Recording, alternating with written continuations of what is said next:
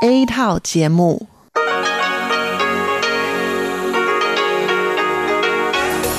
Đây là Đài Phát thanh Quốc tế Đài Loan RTI.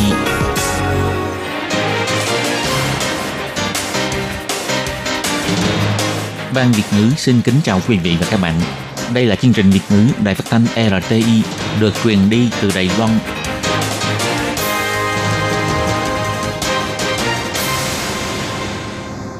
bạn thân mến, Hải Ly xin chào các bạn. Hôm nay thứ tư, ngày 2 tháng 12 năm 2020, tức ngày 18 tháng 10 âm lịch năm canh tí. Hoan nghênh các bạn đến với chương trình phát thanh của Ban Việt ngữ, Đài Phát thanh Quốc tế Đài Loan RTI với các nội dung như sau. Mở đầu là bản tin thời sự Đài Loan, bài chuyên đề. Tiếp theo là các chuyên mục tiếng Hoa cho mỗi ngày, cẩm năng sức khỏe và sau cùng là chuyên mục ống kính rộng. Các bạn thân mến, để mở đầu cho chương trình, trước hết Hải Ly xin mời các bạn cùng theo dõi nội dung tóm lược các tin chính của bản tin thời sự hôm nay. Bảo vệ chính sách nhập khẩu thịt lợn có chứa chất tạo nạc theo Tổng thống Thái Anh Văn là bước quan trọng để Đài Loan quay trở lại sân chơi thương mại quốc tế. Hôm nay Đài Loan có thêm 6 ca ghi nhận nhiễm COVID-19 du nhập từ nước ngoài. Bộ trưởng Bộ Lao động tiết lộ đang đàm phán với quốc gia đối tác xuất khẩu lao động mới, sang năm có thể sẽ ký kết biên bản ghi nhớ hợp tác. Du học sinh Đài Loan đấu tranh cho quyền được thừa nhận quốc tịch, Bộ Ngoại giao bày tỏ quan tâm ủng hộ. Đài Loan thiết lập đội xe lửa phục vụ du lịch để đón chào năm du lịch đường sắt 2022. Đài Loan xuất hiện trường hợp đầu tiên thiếu niên hút thuốc lá điện tử bị viêm phổi. Các bạn thân mến và bây giờ Hải Ly xin mời các bạn đến với nội dung chi tiết của bản tin thời sự Đài Loan hôm nay.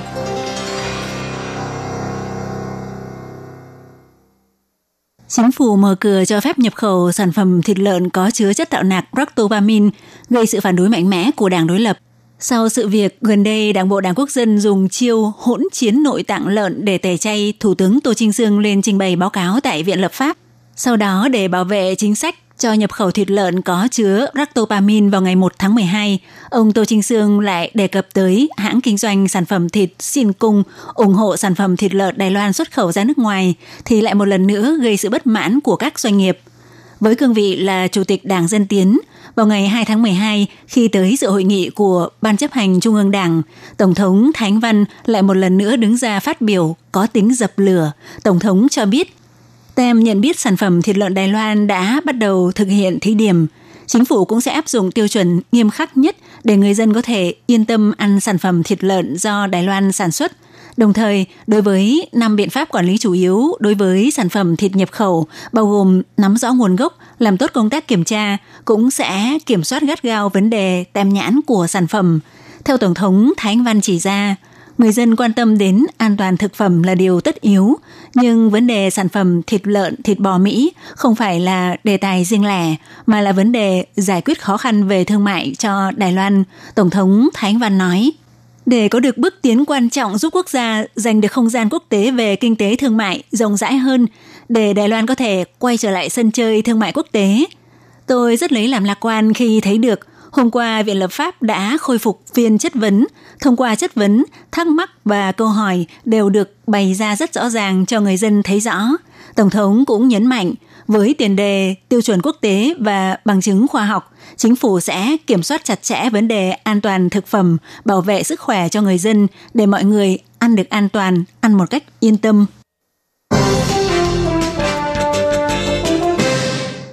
Ngày 2 tháng 12, Trung tâm Chỉ đạo Phòng chống dịch bệnh Trung ương công bố Đài Loan ghi nhận thêm 6 ca nhiễm COVID-19 lây nhiễm từ nước ngoài, theo thứ tự từ ca số 681 đến ca số 686, phân biệt đến từ Indonesia 3 ca, Mỹ 2 ca và Pháp 1 ca.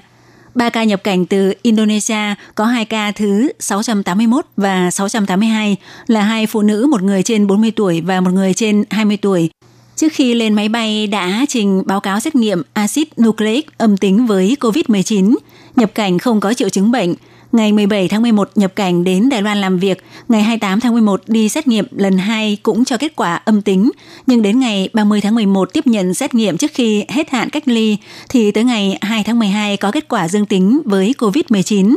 Cả hai ca này đều không có triệu chứng nhiễm bệnh và không có lịch sử tiếp xúc cộng đồng. Còn ca thứ 683 quốc tịch Indonesia là một thanh niên trên 20 tuổi đến Đài Loan làm việc ngày 14 tháng 11 nhập cảnh, đến nay không có triệu chứng bệnh. Sau khi nhập cảnh tự cách ly tại khách sạn kiểm dịch, ngày 29 tháng 11 sau khi kết thúc cách ly thì tự đón xe đến ký túc xá của công xưởng để tiếp tục thực hiện lệnh tự theo dõi sức khỏe. Cùng ngày công ty đã đưa đi xét nghiệm lần cuối, đến ngày 2 tháng 12 có kết quả dương tính, hiện đã liệt kê phạm vi tiếp xúc bao gồm 14 người. Ca nhiễm thứ 684 là một người đàn ông quốc tịch Đài Loan hơn 30 tuổi, làm việc tại Mỹ. Ngày 22 tháng 11 trở về Đài Loan, trực tiếp đến cách ly tại khách sạn kiểm dịch. Cùng ngày có triệu chứng khiếu giác bất thường nhẹ. Ngày 23 tháng 11 triệu chứng giảm bớt, tuy nhiên đến ngày hôm sau, khiếu giác lại tái phát hiện bất thường và nặng hơn lần đầu. Ngày 26 tháng 11 được bố trí đưa đi xét nghiệm. Ngày 2 tháng 12 xác định dương tính với COVID-19. Phạm vi tiếp xúc của người này gồm 15 hành khách ngồi ở hai hàng ghế trước và sau trên cùng chuyến bay. Nhóm người này đã được thông báo cách ly tại nhà, còn phi hành đoàn được liệt kê vào đối tượng tự theo dõi sức khỏe. Do chính phủ Indonesia đơn phương tuyên bố, bắt đầu từ năm 2021 sẽ thực thi chính sách lao động của nước này ra nước ngoài làm việc được miễn trả phí Đến nay, phía Đài Loan và Indonesia vẫn chưa hề tiến hành đàm phán về vấn đề này, khiến nhiều chủ sử dụng lao động của Đài Loan cảm thấy bất mãn. Ngày 2 tháng 12, trả lời phỏng vấn trước khi tiến hành báo cáo nghiệp vụ với Ủy ban Y tế và Môi trường Viện Lập pháp, Bộ trưởng Bộ Lao động Hứa Minh Xuân bày tỏ đã thông qua Bộ Ngoại giao giúp tăng cường phát triển thêm nguồn quốc gia xuất khẩu lao động di trú – Nhờ sự hỗ trợ của Bộ Ngoại giao, hiện cũng đã tổ chức hai đợt hội nghị với các quốc gia hướng Nam mới có ý định hợp tác. Bà Hứa Minh Xuân nói.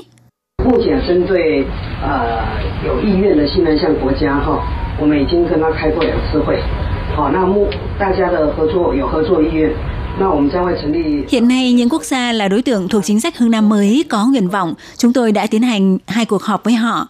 Mọi người đều có nguyện vọng hợp tác, chúng tôi sẽ thành lập tiểu ban Hy vọng sang năm có thể ký kết biên bản ghi nhớ MOU, nhanh nhất năm 2022 có thể đón lao động di trú tới Đài Loan làm việc. Còn cụ thể là những quốc gia hướng Nam mới nào thì Bộ trưởng cho biết vì liên quan đến việc đàm phán ngoại giao nên cho phép bà tạm thời bảo lưu, đợi khi có tiến triển sẽ thông báo với mọi người. Hy vọng thông qua việc mở thêm nguồn quốc gia xuất khẩu lao động di trú để nguồn lực nhân công đa dạng hơn cũng có thể giảm thiểu áp lực do khan hiếm nhân lực.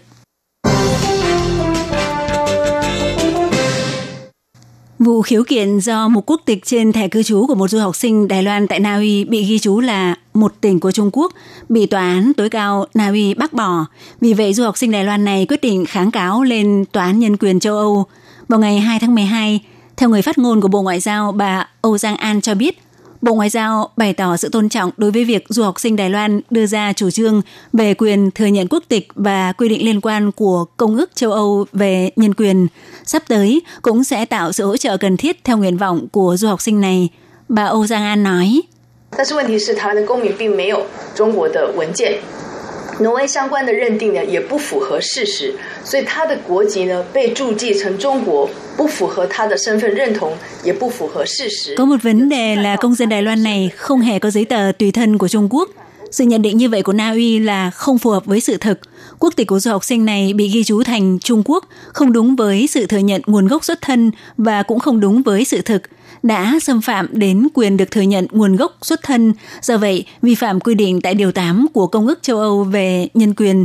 Đây là chủ trương từ phía du học sinh Đài Loan. Bà Âu Giang An nhấn mạnh, Đài Loan không phải là một phần của Cộng hòa Nhân dân Trung Hoa. Tòa án tối cao Na Uy không lắng nghe ý kiến trình bày của đương sự, không thể bảo vệ quyền lợi cho du học sinh Đài Loan, kêu gọi chính phủ Na Uy phải thẳng thắn nhìn nhận mức độ nghiêm trọng của vấn đề này, nhanh chóng sửa sai. Sau khi đặt năm 2022 là năm du lịch đường sắt, ngay lập tức Bộ Giao thông đã cho thành lập Hiệp hội Du lịch Đường sắt Đài Loan và vào ngày 2 tháng 12 cũng tổ chức diễn đàn du lịch đường sắt. Theo Cục trưởng Cục Đường sắt Đài Loan, ông Trương Chính Nguyên tiết lộ tại diễn đàn cho biết, đoàn tàu Chỉa Yêu Hảo màu xanh dương hiện đang chạy trên tuyến đường sắt Nam Hồi thuộc khu vực Đài Đông và Bình Đông. Vào ngày 31 tháng 12 sắp tới sẽ vào xưởng máy để cải trang thành đoàn tàu chuyên phục vụ du lịch. Vì vậy, đoàn tàu chậm không có máy lạnh mà chỉ có quạt máy, thời gian gần đây đã gây cơn sốt tìm về sự hoài cổ. Ngoài ra đoàn tàu mang tên U Rư Hảo chuyên phục vụ du lịch nhận được giải nhất giải thưởng thiết kế thế giới. Tới ngày 31 tháng 12, lần đầu tiên sẽ khởi hành đến Đài Đông để đón tia nắng bình minh đầu tiên của ngày 1 tháng 1 năm 2021. Ông Trương Chính Nguyên chỉ ra, trong tương lai, công ty đường sắt Đài Loan còn cho ra mắt đoàn tàu phục vụ du lịch trên các trục đường nhánh. Trong đó có các đoàn tàu phục vụ du lịch gồm Hải Phân Hảo, tức gió biển, San Lán Hảo, tức sương núi, Thậm chí còn có đoàn tàu phục vụ du lịch kiểu Đài Loan đặc sắc có ghế nằm đẳng cấp kim cương để thành lập đội xe lửa phục vụ du lịch của đường sắt Đài Loan. Ông Trương Chính Nguyên nói, 也购买了六十辆的支线观光列车，不同的规格，瞭望台、 大面窗、多样化的座椅、不同的美学设计。陆续，我们也规划在二零二二年 đã mua 60 đoàn tàu du lịch cho các trục đường nhánh với quy cách khác nhau, có đài ngắm cảnh, cửa sổ kính cỡ lớn và chỗ ngồi đa dạng với các thiết kế trang trí khác nhau. Tiếp theo chúng tôi có kế hoạch tới năm 2022 sẽ cho ra mắt hai đoàn tàu Sương núi và Gió biển. Quan trọng nhất là vào năm 2024, chúng tôi sẽ cho ra mắt đoàn tàu phục vụ du lịch đậm bản sắc Đài Loan có ghế nằm đẳng cấp kim cương. Chúng tôi sẽ cho mời nhà thiết kế người Đài Loan cùng hợp tác để thiết kế ra đoàn tàu đặc biệt của đường sắt Đài Loan chúng tôi. Không những thế, công ty đường sắt Đài Loan cũng học tập mô hình khu VIP tại sân bay của công ty hàng không. Theo đó, cho quy hoạch khu VIP tại ga xe lửa để những hành khách đi các chuyến tàu chuyên phục vụ du lịch có một sự trải nghiệm mới hoàn toàn. Khu dành cho hành khách VIP đầu tiên của đường sắt Đài Loan sẽ được khai trương tại Hoa Liên vào ngày 31 tháng 12. Tiếp theo sẽ tiếp tục đặt trung tâm du lịch đường sắt các khu vực tại các ga xe lửa gồm Nam Cảng, Tân Âu Nhật, Tân Tả Doanh và Phương Liêu, thiết lập nên mạng lưới du lịch đường sắt hoàn chỉnh của Đài Loan. Vào tháng 9 năm nay, Bệnh viện Trường Đại học Y Trung Sơn tiếp nhận trường hợp bệnh nhân là một thiếu niên 15 tuổi, có các triệu chứng thở gấp, ho, đau bụng trên, nôn mửa. Từng đi khám ở phòng khám nhưng không thấy có cải thiện. Sau khi được chuyển đến bệnh viện này chụp x-quang và chụp CT lồng ngực mới phát hiện bị viêm ở hai cạnh phổi. Sau khi đã loại trừ các nguyên nhân gây viêm và các nguyên nhân khác, đồng thời tiến hành hỏi bệnh thì được thiếu niên này cho biết bắt đầu hút thuốc lá điện tử từ năm 11 tuổi, được xác nhận là do thuốc lá điện tử gây tổn thương cho phổi. Trong thời gian này, phụ huynh hoàn toàn không phát hiện con mình có hút thuốc. Theo điều tra mới nhất năm 2019 của Sở Sức khỏe Quốc dân thuộc Bộ Y tế và Phúc lợi phát hiện, toàn Đài Loan ít nhất có 57.000 thanh thiếu niên sử dụng thuốc lá điện tử, nhưng trên thực tế có thể còn nhiều hơn con số này.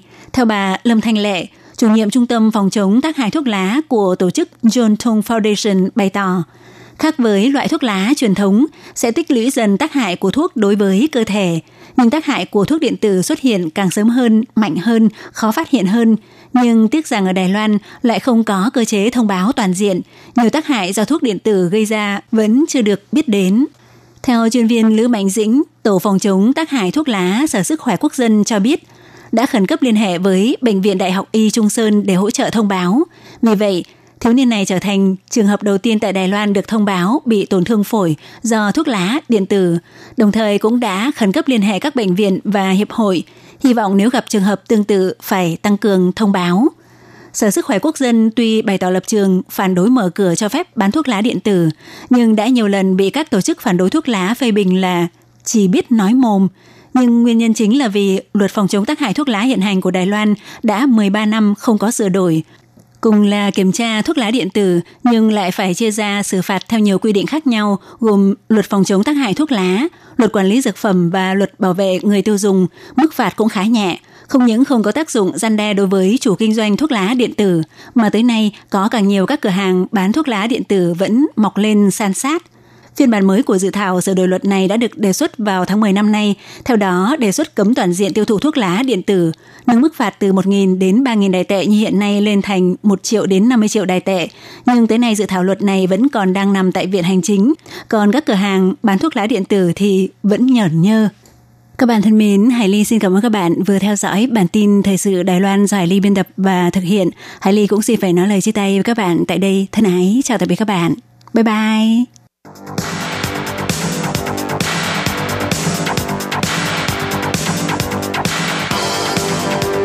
Đây là đài phát thanh quốc tế Đài Loan RTI, truyền thanh từ Đài Loan. Mời các bạn theo dõi bài chuyên đề hôm nay.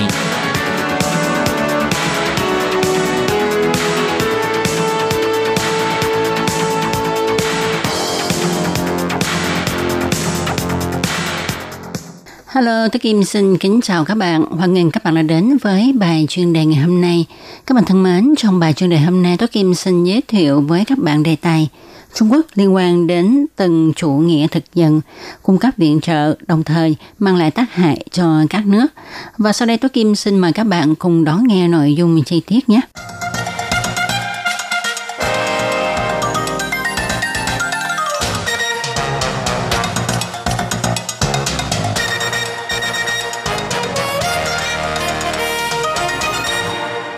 Sách chiêu bài của Chủ tịch nước Trung Quốc ông Tập Cận Bình là một vành đai, một con đường thường bị cho rằng đây là chủ nghĩa thực dân mới. Có học giả cho rằng kế hoạch này của Trung Quốc giúp các nước xây dựng cơ sở hạ tầng và phát triển, nhưng họ cũng phê phán rằng Trung Quốc dựa vào sức mạnh kinh tế để thâm nhập vào các nước không chỉ gây nên sự tham ô của người nắm quyền nơi đó, thậm chí còn ảnh hưởng đến chính sách của các nước này, đã khiến cho các nước này gánh một số nợ lớn. Đây mới thực sự là tổn hại lớn nhất. Chuyên gia chỉ ra, Trung Quốc ngày nay có quan hệ đặc biệt với các nước.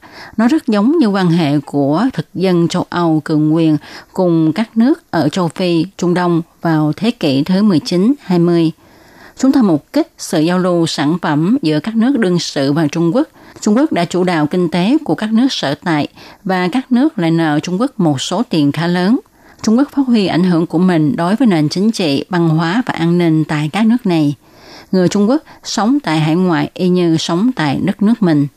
Và nơi được mọi người chú ý nhiều nhất là các nước châu Phi, cũng là các nước bị hại chủ yếu của chủ nghĩa thực dân mới do Trung Quốc chủ đạo.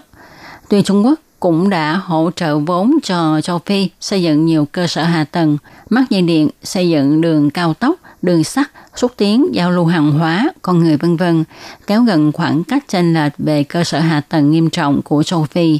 Và trong vòng 15 năm, từ năm 2000 đến năm 2015, Trung Quốc đã cho châu Phi vay đến 95,5 tỷ đô la Mỹ.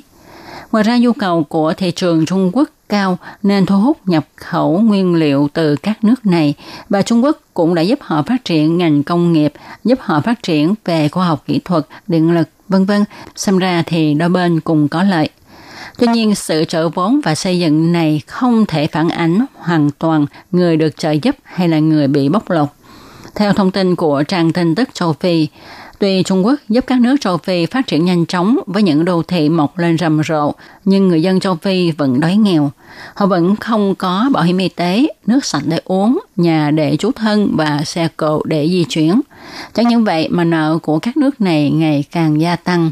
Và một khi các nước này không thể trả nợ theo hợp đồng, thì Trung Quốc sẽ khống chế tài nguyên của nước này hoặc là đòi mướn một phần lãnh thổ của họ đến 99 năm, khiến người ta liên tưởng đến sự kiện nước Anh mướn Hồng Kông 99 năm trong thời kỳ lịch sử thực dân.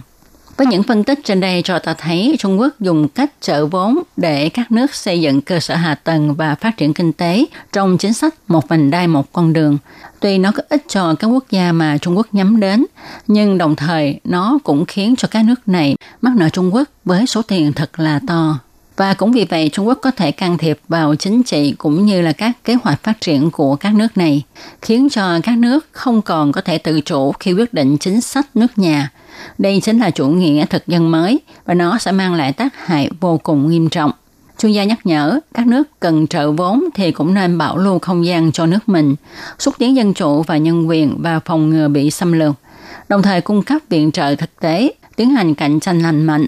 Có như vậy mới có thể ngăn chặn không bị lôi cuốn vào vòng xoay của chủ nghĩa thực dân mới. Các bạn thân mến, các bạn vừa đón nghe bài chuyên đề ngày hôm nay do Tốt Kim biên soạn và thực hiện với đề tài Trung Quốc liên quan đến chủ nghĩa thực dân mới, cung cấp viện trợ đồng thời mang lại tác hại cho các nước. Và chuyên đề hôm nay sẽ được kết thúc tại đây. Tốt Kim cảm ơn các bạn đã chú ý theo dõi. Thân chào tạm biệt các bạn. Bye bye.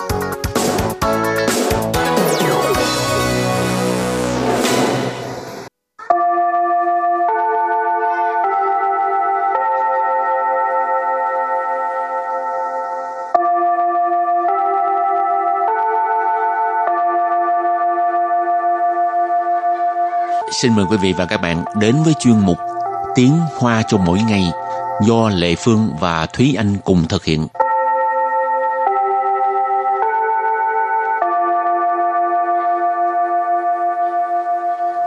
Thúy Anh và Lệ Phương xin kính chào quý vị và các bạn. Chào mừng các bạn cùng đến với chuyên mục Tiếng Hoa cho mỗi ngày ngày hôm nay. Hôm nay mình tiếp tục học về cái đề tài phim điện ảnh ha. Ừ thì uh, bài học trước là mình đã học về uh, đi xem phim là trong đó có hai cái thể loại phim kinh dị một cái là phim mèo một cái là phim không có ma. Thì trong tập của hôm nay chúng ta sẽ tiếp tục học về uh, đi xem phim. Nhưng mà mình sẽ nói về uh, một số thể loại khác. Rồi cái từ đầu tiên của ngày hôm nay đó là không có liên quan gì tới phim hết.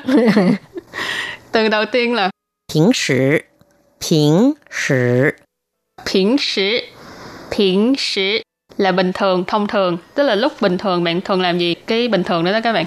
Phiến sử. Rồi uh, từ thứ hai là có uh, liên quan tới thể loại phim ha. 悬疑片，悬疑片，悬疑片，悬疑片 có nghĩa là phim bí ẩn. Từ thứ ba tiếp tục không có liên quan đến phim điện ảnh. 比较，比较，比较，比较 ở đây là nói về uh, so sánh cái sự so sánh hơn. Tức là giống như mình nói là uh, bạn thích táo hay lê hơn thì bạn trả lời là wo bị chào xì hoan phiện của tức là tôi thích táo hơn. Ừ. bị chào xì thì ý là thích một cái gì đó hơn. Rồi và từ cái tiếp đó là chân thản. Chân thản. Chân thản. Ừ, trinh thám. Một ừ. cái nghề mà lệ phương rất là ngưỡng mộ muốn làm mà không có năng lực làm. Cảm thấy nó uh, rất là kích thích hả cho nên chuyển sang làm phóng viên cũng hơi giống giống tức là mình sẽ phải đi uh, tìm hiểu tìm tòi ừ. về những cái điều bí ẩn ừ. Ừ. cái này là đi điều tra ừ, đi điều tra mình phóng viên là mình đa phần là mình tìm hiểu nhiều hơn ừ.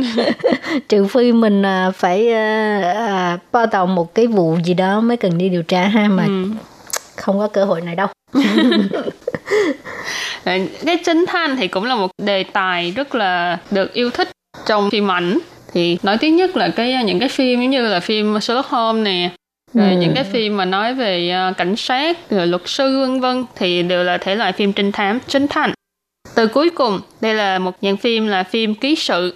kỷ lục phim kỷ lục phim kỷ lục phim chi lụ phiện là phim ký sự. Hồi nhỏ em rất là không thích xem phim ký sự luôn. Ừ, mỗi lần cũng mà, vậy. mỗi lần mà trên tivi bắt đầu chiếu ờ, phim ký sự á là em sẽ chuyển đài ngay lập tức. Thấy chán hả? Ừ. hồi ừ. trước em nhớ là trên ờ, đài truyền hình của việt nam có chiếu cái phim ký sự đó là ký sự ờ, sông mê công hả? Tức là nói về một cái phim ký sự nói về cái lịch sử. Ừ, khu vực dạ sông mê công ở ừ. việt nam nhưng mà lớn lên rồi mới phát hiện là thực ra xem phim ký sự mình học được rất là nhiều thứ uh, phim ký sự thì nội dung nó sâu sắc hơn ừ. tại vì nó chuyên sâu giới thiệu về cái chủ đề đó ừ. à. rồi và bây giờ thì mình bước sang phần uh, đối thoại nhé và đối thoại của hôm nay như sau 你平时喜欢看什么电影？爱情片、恐怖片还是悬疑片？我很少看电影， 但我比较喜欢看侦探类的电影。看不出来呢，刚好这礼拜有一部侦探电影，要不要一起去看呢？好啊。Bây giờ mình giải thích cái đoạn đối thoại này. Câu đầu tiên là 你平时喜欢看什么电影？爱情片、恐怖片还是悬疑片？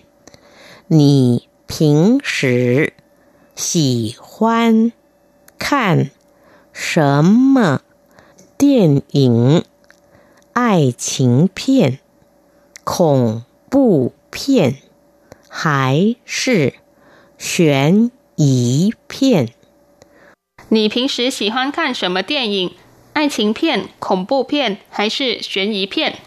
Câu này có nghĩa là bình thường thì bạn thích xem phim gì? Phim tình yêu, tình cảm, phim kinh dị hay là phim bí ẩn? Giải thích cái vế trước trước nha. Nì phiến sử xì hoan khan sầm điện ảnh. Nì là bạn, phiến sử nãy mình có nói là bình thường, thông thường, thường ngày.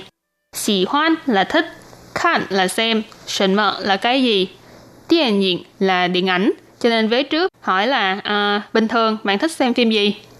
Ai chính phiền. Các bạn có thể thấy ai chính là tình yêu, phiền là phim. Cho nên uh, ai chính phiền là phim tình cảm.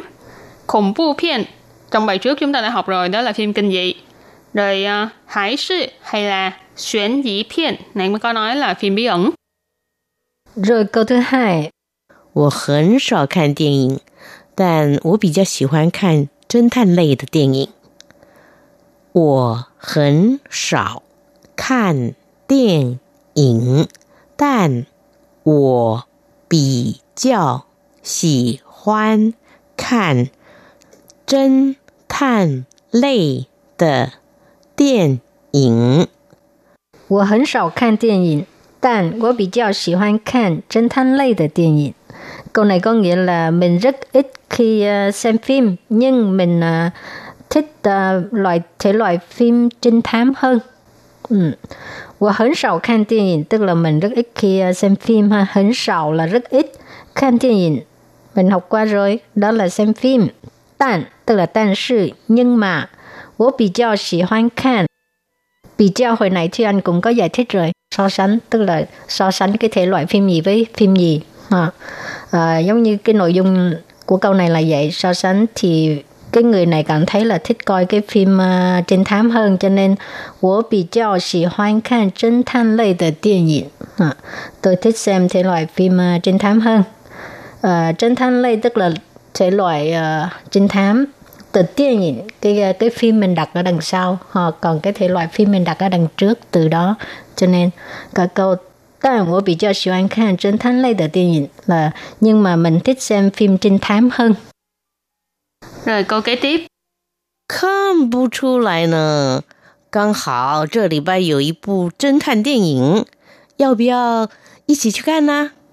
看不 出来呢，刚好这礼拜有一部侦探电影，要不要一起？去看啊！看不出来呢。刚好这礼拜有一部侦探电影，要不要一起去看啊？Câu này có nghĩa là không ngờ đó nha, nhìn không ra đó nha. Vừa hay là tuần này có một bộ phim trinh thám, à, có muốn đi xem với nhau không? Có muốn đi xem không? À, Khan bu chu lại nè. Câu này rất là khẩu ngữ ha. Tức là nhìn vậy mà không ngờ là thích uh, phim trinh thám. Khanh bù chú lại nè, nghĩa là nhìn không ra nha, nhận không ra. Căng hảo là vừa hay. Trơ lý bài là tuần này. Dụ là có. Ý bu. Trong bài học trước mình có giải thích rồi ha. Ý bu điện diện là một bộ phim điện ảnh. Ý bu trinh than điện diện nghĩa là một bộ phim điện ảnh chủ đề trinh thám, thể là trinh thám. Giao bù giao ý chỉ truy khan à, nghĩa là có muốn đi xem chung với nhau không? Có muốn đi xem không? Ừ, cái câu trả lời rất là đơn giản. Nếu mà mình đồng ý, mình muốn đi xem với người ta thì mình nói hảo á. Hảo á? Hảo á. đơn giản thiệt. Còn nếu ừ. như không thì sao?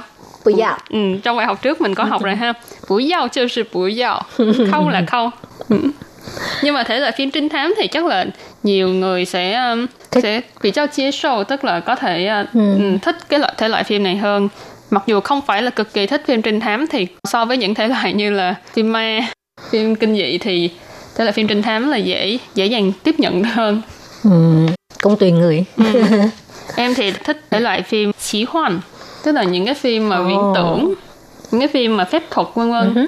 Thành ra em là fan của Harry Potter với lại uh, chú tể chiếc nhẫn. Ừ, Địa phương thì tôi 那个没兴趣，không thích thích phim uh, 爱情片，嗯，然后 uh, xì phiên xì truy phim hài một cái nữa là tôn dô phiên ừ. Ừ.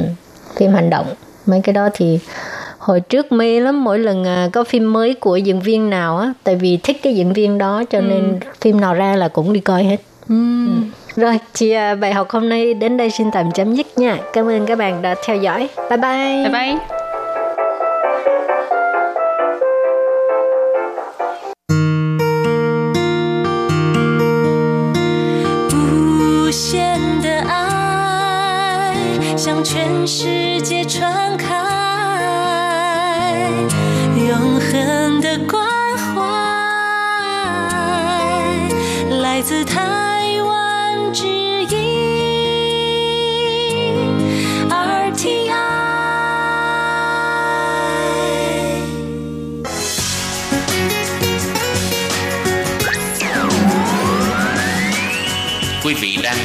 chương trình Việt ngữ Đài RTI truyền thanh từ Đài Loan.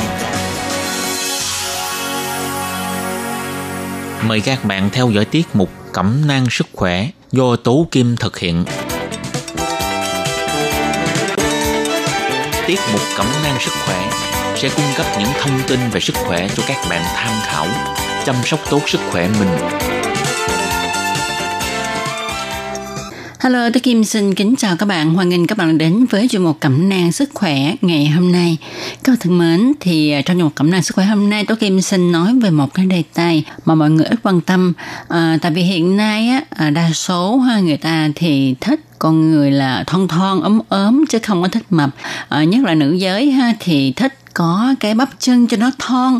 Không ai thích bắp chân to à, như là bắp chuối ha mà còn gọi là bắp chân cầu thủ.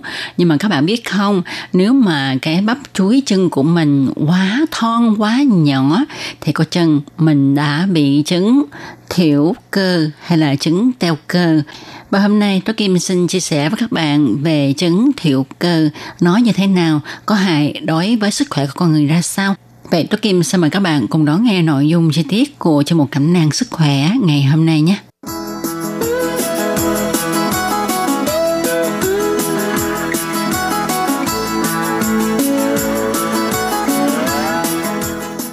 Các bạn thân mến, nói đến chứng thiểu cơ hay còn gọi là chứng teo cơ ở người lớn tuổi. Thì tôi Kim tin chắc rằng ha, mọi người nói là um, mình còn trẻ mà chắc không có bị chứng thiểu cơ đâu ha. Tuy nhiên các bạn có biết không, hiện tại ha con người thời nay do ít có vận động cho nên á, chứng thiểu cơ thì hầu như là cũng đến sớm hơn trước kia. Chứng thiểu cơ tiếng Hoa gọi là chi xạo chân thì đây là một tình trạng thoái hóa phổ biến ảnh hưởng đến 10% người lớn trên 50 tuổi. Thì các bạn có biết không sau khi mà đến tuổi trung niên ha, con người trung bình mất khoảng 3% sức mạnh cơ bắp mỗi năm. Điều này về lâu về dài có thể ảnh hưởng khả năng sinh hoạt hàng ngày. Người mắc phải chứng thiểu cơ thường có tuổi thọ ngắn hơn so với người có sức mạnh cơ bắp bình thường. Vậy muốn biết là uh, chúng ta có bị mắc chứng thiểu cơ hay không? Thì các bạn nên để ý những cái triệu chứng như thế này. Tự nhiên mình bị à, mất thăng bằng không có giữ thăng bằng được như trước kia nữa. Hoặc là cơ thể mình bị suy nhược rồi à, khi mà leo lên cầu thang ha cũng rất là khó khăn. Rồi tự nhiên hay bị vấp ngã và vô tình phát hiện ra cơ bắp của mình bị nhỏ đi không có to như trước nữa thì có một cách tôi Kim xin chia sẻ với các bạn đó là chúng ta có thể đo cái phần bắp chuối chân của mình xem là mình có bị cái chứng thiểu cơ hay không nhé. Thì à, chúng ta có thể lấy thước dây để mà đo cái vòng to nhất của cái bắp chuối chân của mình. Thì nếu mà nam giới á, theo tiêu chuẩn ha thì nó phải là 34 cm trở lên. Còn nữ giới á, là 32 cm trở lên ở nam giới, nếu mà vừa đúng 34cm hoặc là nhỏ hơn 34cm thì có chừng bạn đã bị chứng thiểu cơ thì chúng ta nên đi uh, cho bác sĩ thăm khám xem là mình phải làm cách nào để mà ngăn ngừa không cho cái chứng thiểu cơ nó tiếp tục diễn biến xấu đi, ngăn chặn nó ha. Còn nữ giới nếu mà bằng 32 hoặc là nhỏ hơn thì cũng vậy còn một cách đo đơn giản nhất nếu như chúng ta không có cây thước dây ở trong nhà thì sao? Thì các bạn có thể sử dụng ờ, bàn tay của mình nha. Chúng ta có thể dùng hai cái bàn tay của mình ôm vòng cái uh, bắp chuối chân nơi to nhất thì uh, cái ngón tay cái đến cái ngón tay trỏ ha uh, hai bàn tay chúng ta ôm chặt cái bắp chuối chân của mình nếu mà cái ngón cái uh, của hai tay không thể chạm vào nhau thì xin chúc mừng bạn. Bắp chuối chân của bạn khá là to bạn không có bị chứng thiểu cơ. Còn nếu như mà hai cái tay của mình nó uh, vừa khít lại với nhau thì vừa ngắm ngắm thôi tức là không bị thiểu cơ cũng không có dư. Rồi nếu như mà hai cái tay của mình có thể chồng lên nhau thì bạn bị chứng thiểu cơ rồi đó. Bạn hãy nhanh chóng đến cơ quan y tế để cho bác sĩ xem là cái độ thiểu cơ của cơ thể bạn như thế nào để có những cách điều trị và phòng tránh ngăn ngừa kịp thời nhằm không ảnh hưởng đến à, sinh hoạt bình thường hàng ngày của bạn nhé. Còn một cái nữa thì chúng ta cũng có thể nghi ngờ là mình bị uh, chứng thiểu cơ. Đó là à, bình thường chúng ta có thể mở được cái nắp của những cái chai lọ ha à, thì tự nhiên à, bây giờ mình không thể mở nữa cái tay mình không có đủ sức đó như vậy cũng có thể là bị chứng thiểu cơ. Hoặc là khi mà chúng ta giơ cái bàn tay ra à, nhìn ngay cái huyệt hợp cốc à, chúng ta sẽ thấy cái khói thịt nó u u lên. Còn bây giờ thì các bạn không thấy cái phần thịt nó u lên nữa mà đó lại xẹp xuống đi hay nó bằng thì đó cũng là một cái triệu chứng cho chúng ta biết là chúng ta bị thiểu cơ tức là cơ bị teo đi rồi ha theo Tổ chức Loạn xương quốc tế, khối lượng cơ bắp bắt đầu giảm vào khoảng 40 tuổi. Tình trạng mất mô cơ có thể tiến triển nhanh hơn khi một người đạt đến độ tuổi 60 đến 70 tuổi. Và thiểu cơ uh, là sự giảm khối cơ kèm với suy giảm chức năng của khối cơ là một yếu tố gây hội chứng yếu cơ dẫn đến nguy cơ gãy xương, đặc biệt là gãy xương đuôi hay thường gặp nhất, gây ra tàn tật và tử vong ở người cao tuổi. Chứng thiểu cơ sẽ gây sự mất cân bằng giữa tín hiệu và sự tăng trưởng tín hiệu cho sự phá vỡ tế bào cơ. Các quá trình tăng trưởng tế bào được gọi là quá trình đồng hóa và các quá trình phá hủy tế bào được gọi là quá trình dị hóa. Chu kỳ này luôn xảy ra và khi mọi thứ cân bằng, cơ bắp sẽ giữ sức mạnh theo thời gian. Tuy nhiên trong quá trình lão hóa, cơ thể chống lại các tín hiệu tăng trưởng bình thường là mất cân bằng về quá trình dị hóa dẫn đến mất cơ bắp. Đó là cơ chế của chứng uh, thiểu cơ ha tức là cái chứng đau cơ ở người già. Và cái tỷ lệ suy giảm cơ khác nhau ở mỗi cá nhân nha các bạn. Cứ mỗi 10 năm, một người có thể mất đi từ 3% đến 8% khối lượng cơ bắp. Tình trạng mất khối lượng cơ bắp liên quan đến cả tình trạng giảm số lượng và giảm kích thước sợi cơ. Do đó, sự kết hợp của các sợi cơ ít hơn và nhỏ hơn làm cho các cơ bị teo hoặc bị co lại. Khi mà chúng ta lớn tuổi một chút thì có một số thay đổi nhất định diễn ra trong cơ thể, có vai trò trong sự phát triển của chứng hiểu cơ. Ví dụ như là khả năng sản xuất các protein mà cơ bắp cần để phát triển sẽ giảm đi, hay là sự suy giảm mức độ testosterone và yếu tố tăng trưởng giống như insulin có ảnh hưởng đến sự tăng trưởng và khối lượng của cơ bắp. Vậy thì cái chứng thiểu cơ nó sẽ gây ảnh hưởng gì đến sức khỏe của chúng ta đây? Thật ra thì chúng ta không nên xem thường chứng thiểu cơ, tức là chứng teo cơ của người già. Chúng ta không nên nghĩ là à, lớn tuổi rồi thì cơ bắp của mình nó từ từ teo đi, đâu có sao đâu. Nhưng mà các bạn có biết không, nó ảnh hưởng khá là lớn trong sinh hoạt của chúng ta. Thì khi mà cơ bắp của chúng ta bị teo, à, tức là cơ bắp không có còn đủ sức để mà nâng đỡ cơ thể nữa, thì ờ, à, chủ yếu là ảnh hưởng ở cái phần dưới của cơ thể tức là chúng ta đi đứng ngồi nằm ha. Thì khi mà các bạn đi đứng khó khăn thì uh, chúng ta sẽ thường nằm. Mà khi chúng ta thường hay nằm thì chúng ta sẽ bị mất đi những cái chức năng sinh hoạt thường ngày. Rồi những người mà bị chứng thiểu cơ ha chứng teo cơ á, thì rất là dễ bị chứng cao huyết áp mỡ máu cao và đường huyết cao từ đó cũng dễ dẫn đến các chứng bệnh về tim mạch mà các bạn có biết không những người mà bị chứng thiểu cơ khi mà nằm viện điều trị những căn bệnh khác thì cái tỷ lệ tử vong của những người này khá là cao, cao hơn so với những người bình thường. Thì xin kể một trường hợp như thế này. Có một bệnh nhân, ông này thì mắc cái chứng thiểu cơ. Tuy nhiên ông nhập viện để mà mổ xử lý một cái căn bệnh khác thì hiện nay ha ờ, phẫu thuật rất là đơn giản. Ờ, thường hay dùng phẫu thuật là nội soi cho nên á, ờ, ông chỉ có vài cái lỗ nhỏ ở bụng mà thôi. Bình thường sau khi mà bệnh nhân mổ nội soi ha, thì ờ, chỉ trong vòng một, hai ngày thôi là đã xuống giường đi vận động để cho cái vết thương đó hồi phục rất là tốt. Nhưng mà ông này thì không xuống giường được tại vì ông ờ, bị cái chấn thiểu cơ không thể nào mà đi đứng bình thường cho nên ờ, khi mà bác sĩ, khi ông vận động thì ông chỉ ngồi lên mép giường rồi lắc qua lắc lại thôi Do đó, 6 ngày sau thì ông mắc chứng viêm phổi và ông đã chết vì cái chứng viêm phổi này. Đó là tại vì ông không thể nào xuống giường vận động để hồi phục sức khỏe một cách nhanh chóng. Cho nên chúng ta không nên xem thường chứng theo cơ nha. Không nên nghĩ là nó chỉ làm cho người lớn tuổi không có sức lực mà thôi, mà nó sẽ đã kích rất nhiều trong cái cuộc sống của họ cũng như là khi họ mắc bệnh thì họ rất là dễ bị tử vong. Chẳng hạn như là trong cái chứng ung thư thì à, như chúng ta thấy ha uh, nếu mà bệnh nhân ung thư trong cái quá trình điều trị họ ốm đi quá nhiều thì uh, bác sĩ sẽ không thể nào điều trị được nữa. Do đó uh, bệnh nhân ung thư nên nhớ là không nên để cho mình quá ốm nha. À, như vậy thì sẽ có tiên lượng rất là xấu. Vậy thì phần cơ nào trong cơ thể bị đau đi thì sẽ ảnh hưởng đến cuộc sống của chúng ta. Thì trong sinh hoạt thường ngày của chúng ta ha, à, việc đi đứng nằm ngồi là cái chuyện rất là bình thường nếu như mà cơ tứ đầu của chúng ta bị teo tức là cái cơ mà ở cái mặt trước đùi á, bị teo đi thì việc uh, ngồi lên đứng lên thì việc ngồi xuống đứng lên của chúng ta gặp nhiều khó khăn. Chẳng những vậy mà chúng ta uh, đi nè rồi uh, leo lên cầu thang vân vân thì cũng gặp rất là nhiều trở ngại. Rồi nếu như mà phần cơ ở trung tâm cơ thể con người như là cơ bụng, cơ lưng, cơ eo không có lực tức là nó bị teo đi ha, thì chúng ta khi mà nằm xuống thì không thể ngồi lên được. Ở khi ngồi thì không thể ngồi thẳng và khi đứng cũng không thể thẳng lưng được.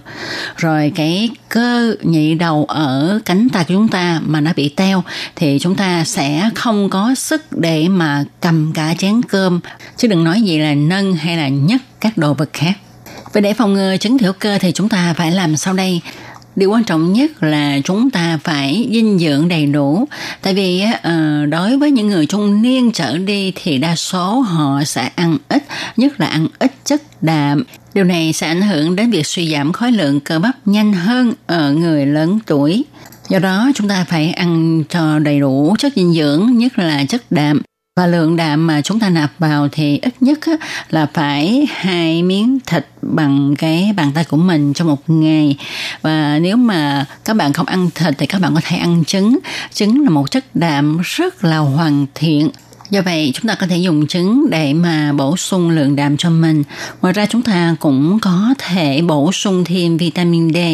Chế độ dinh dưỡng bổ sung vitamin D có thể làm tăng sức mạnh cơ bắp và giảm nguy cơ té ngã. Tuy nhiên vitamin D có ngăn ngừa được chứng thiểu cơ hay không vẫn chưa được nghiên cứu rõ ràng trong chế độ ăn uống thì chúng ta cũng nên à, bổ sung đầy đủ các dưỡng chất khác Ngoài ra để ngăn ngừa được chứng thiểu cơ thì chúng ta phải luyện tập nha. Chúng ta phải tập những cái bài tập làm sao để có thể tăng cường cơ bắp à, bao gồm là chúng ta đi bộ mà đi bộ thì chúng ta phải bước những cái bước dài và làm sao cho cái lực ngăn cản cái chân của mình. Chẳng hạn như chúng ta có thể bước lên cầu thang hay là tập chạy xe đạp à, vân vân rồi à, chúng ta có thể tập nâng tạ uh, sử dụng máy tập để có thể luyện tập cơ bắp. Nếu mà được thì các bạn có thể đến những phòng tập gym để cho các huấn luyện viên họ giúp chúng ta luyện tập làm sao cho cơ bắp được khỏe mạnh tăng cường khối cơ bắp cho cơ thể. Còn nếu như chúng ta không có thời gian để mà uh, đi đến phòng tập gym luyện tập thì chúng ta có thể tập ở nhà nhất là những người lớn tuổi chúng ta có thể tập cái tư thế là đứng lên rồi ngồi xổm xuống để mà luyện cái cơ tứ đầu ha, giúp cho cái phần chân của mình nó khỏe mạnh. Và nếu mà chúng ta không vững thì chúng ta có thể vịnh cái bàn hay là cái ghế thì đứng lên rồi ngồi sẫm xuống, đứng lên, ngồi sẫm xuống. Tập từ từ thì chúng ta sẽ tập được những bài tập khó hơn để có thể tăng cường cái khối cơ bắp ở những cái nơi mà cơ thể chúng ta cần. Vâng và các bạn thân mến, trong một cẩm nang sức khỏe ngày hôm nay bàn về đề tài chứng thiểu cơ, còn gọi là chứng teo cơ ở người lớn tuổi. Đến đây cũng xin được tạm dừng. Tôi Kim hy vọng rằng qua chương một hôm nay các bạn sẽ hiểu rõ hơn về chứng thiểu cơ và những tác hại của nó. Xin cảm ơn các bạn đã theo dõi. Thân chào tạm biệt các bạn. Bye bye.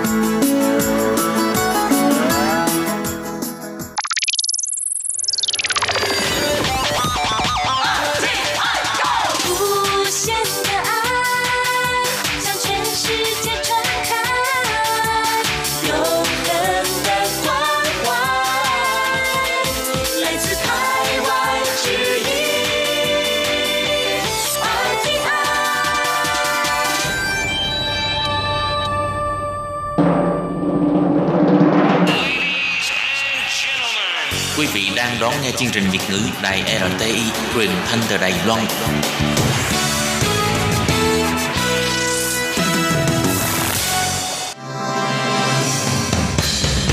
Hoan nghênh quý vị và các bạn đến với chuyên mục Ống kính rộng giới thiệu những thông tin Đài Loan liên quan tới ngoại giao, giáo dục, nông nghiệp, khoa học công nghệ, xã hội, vân vân do Hải Ly thực hiện.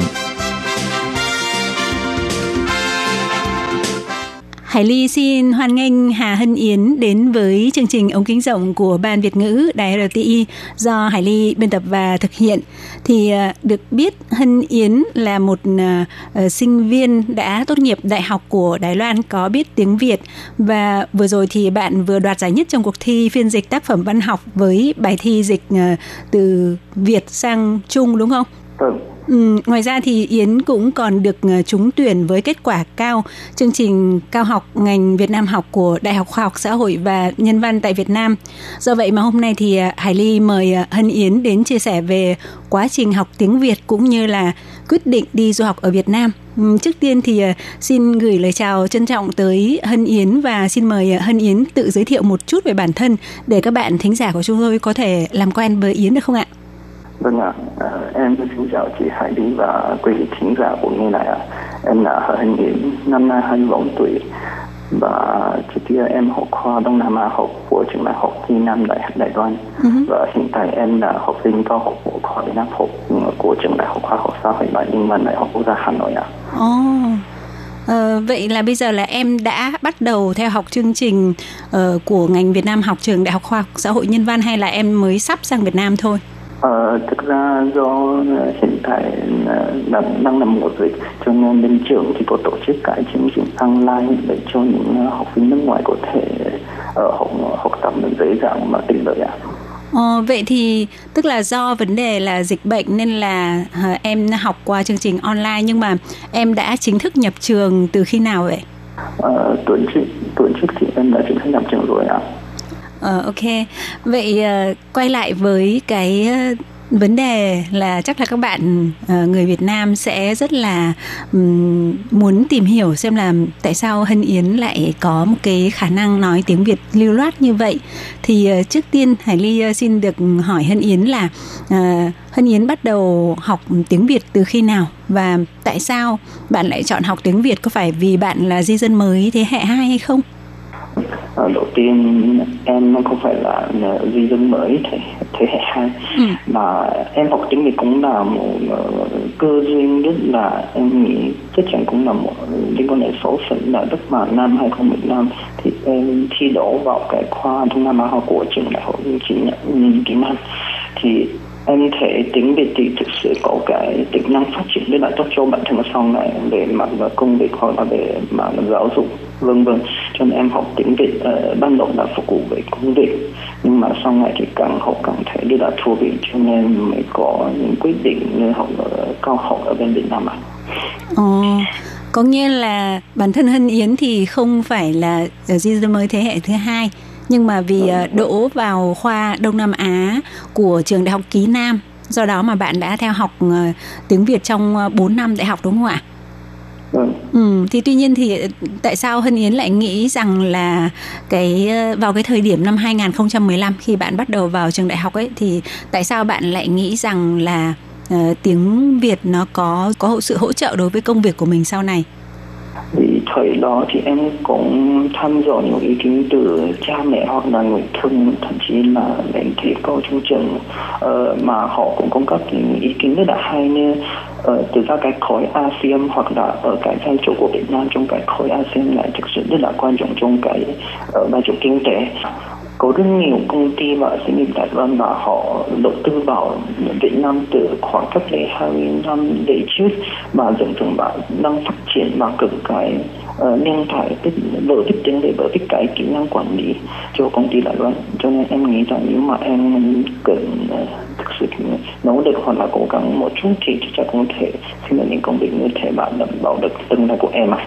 Ờ, vậy chị Hải Ly hỏi thêm một chút là vào cái thời điểm đó thì cái công việc của các bạn trẻ Đài Loan giống như Hân Yến ở Đài Loan nó sẽ khó tìm việc hơn hay là vì những cái cơ hội mà của các cái doanh nghiệp Đài Loan đầu tư ở Việt Nam chẳng hạn hoặc là um, có thể không nhất thiết là đi Việt Nam làm có thể làm ở Đài Loan nhưng mà là doanh nghiệp có um, làm ăn với Việt Nam ấy thì các bạn sẽ có được cái công việc có chế độ đãi ngộ tốt hơn hay là sẽ có những cái sự phát triển trong tương lai tốt hơn? Thì tại sao em lại chọn lựa giữa những cái công việc bình thường?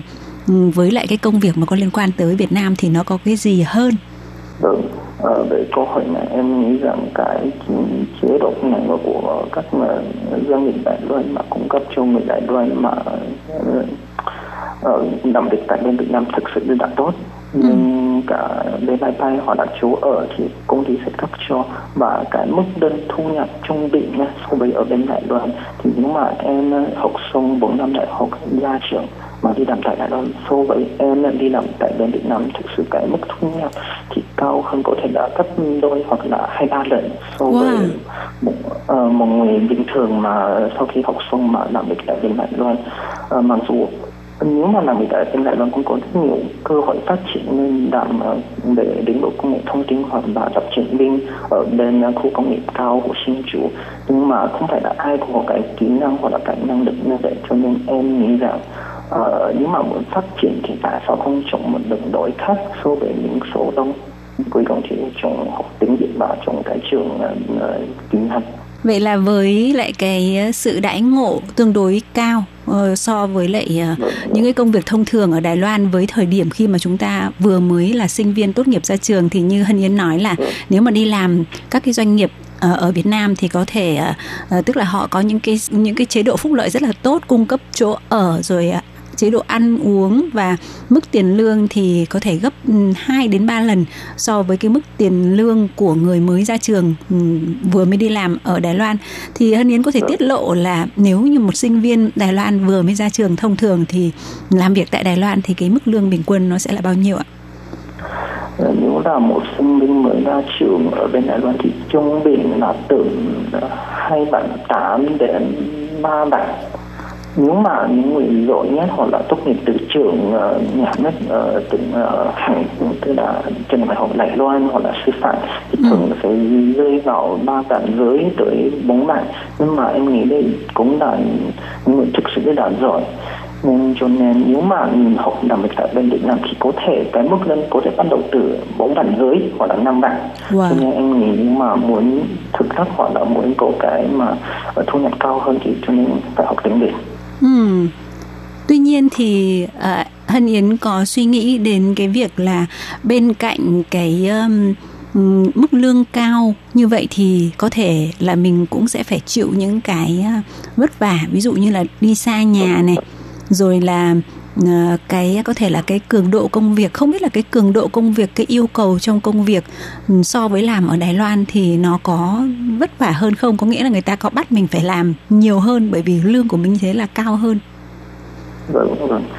Ờ, thực ra em được may hoặc là có thể nói là được may thì năm ngoái thì lúc mà em năm cuối đại hội thì em vừa xin cái chương trình giao lưu ở bên uh, khoa Việt Nam học của của trường Liên bang ở thành phố Hồ Chí Minh và được xin được cái công việc thực tập oh. uh, của công ty Đài Loan ở bên uh, thành phố Hồ Chí Minh thì thực ra trong cái quá trình thực tập thì em có cảm giác cái áp lực và hoặc là cái cường độ của công việc ở uh, lô bên Đài Loan thực sự rất là um, áp lực nhưng ừ. mà vụ bảo nó thì trong cái quá trình như thế Ờ, uh, thì có thể phát triển bản thân trong cái công việc không chỉ phải phiên dịch cho cái văn bản hoặc là cái uh, tức, tức, tức là sếp nhưng mà sếp có nhu cầu về trong các cuộc họp cần phải phiên dịch ngay cho những công nhân viên trực tiếp.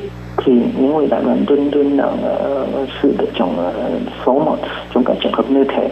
Và cái độ tin kể đối với người đại đoàn giữa người đại đoàn thì thực sự nên là uh, anh nghĩ rất là quan trọng. Uh, tức là cái, cái độ tính cậy đối với người Thái và người Việt trong đấy một xí nghiệp thực ra có thể những người ngoài chỉ thấy chẳng có gì khác nhưng mà trên thực tế thì có cái sự khác biệt.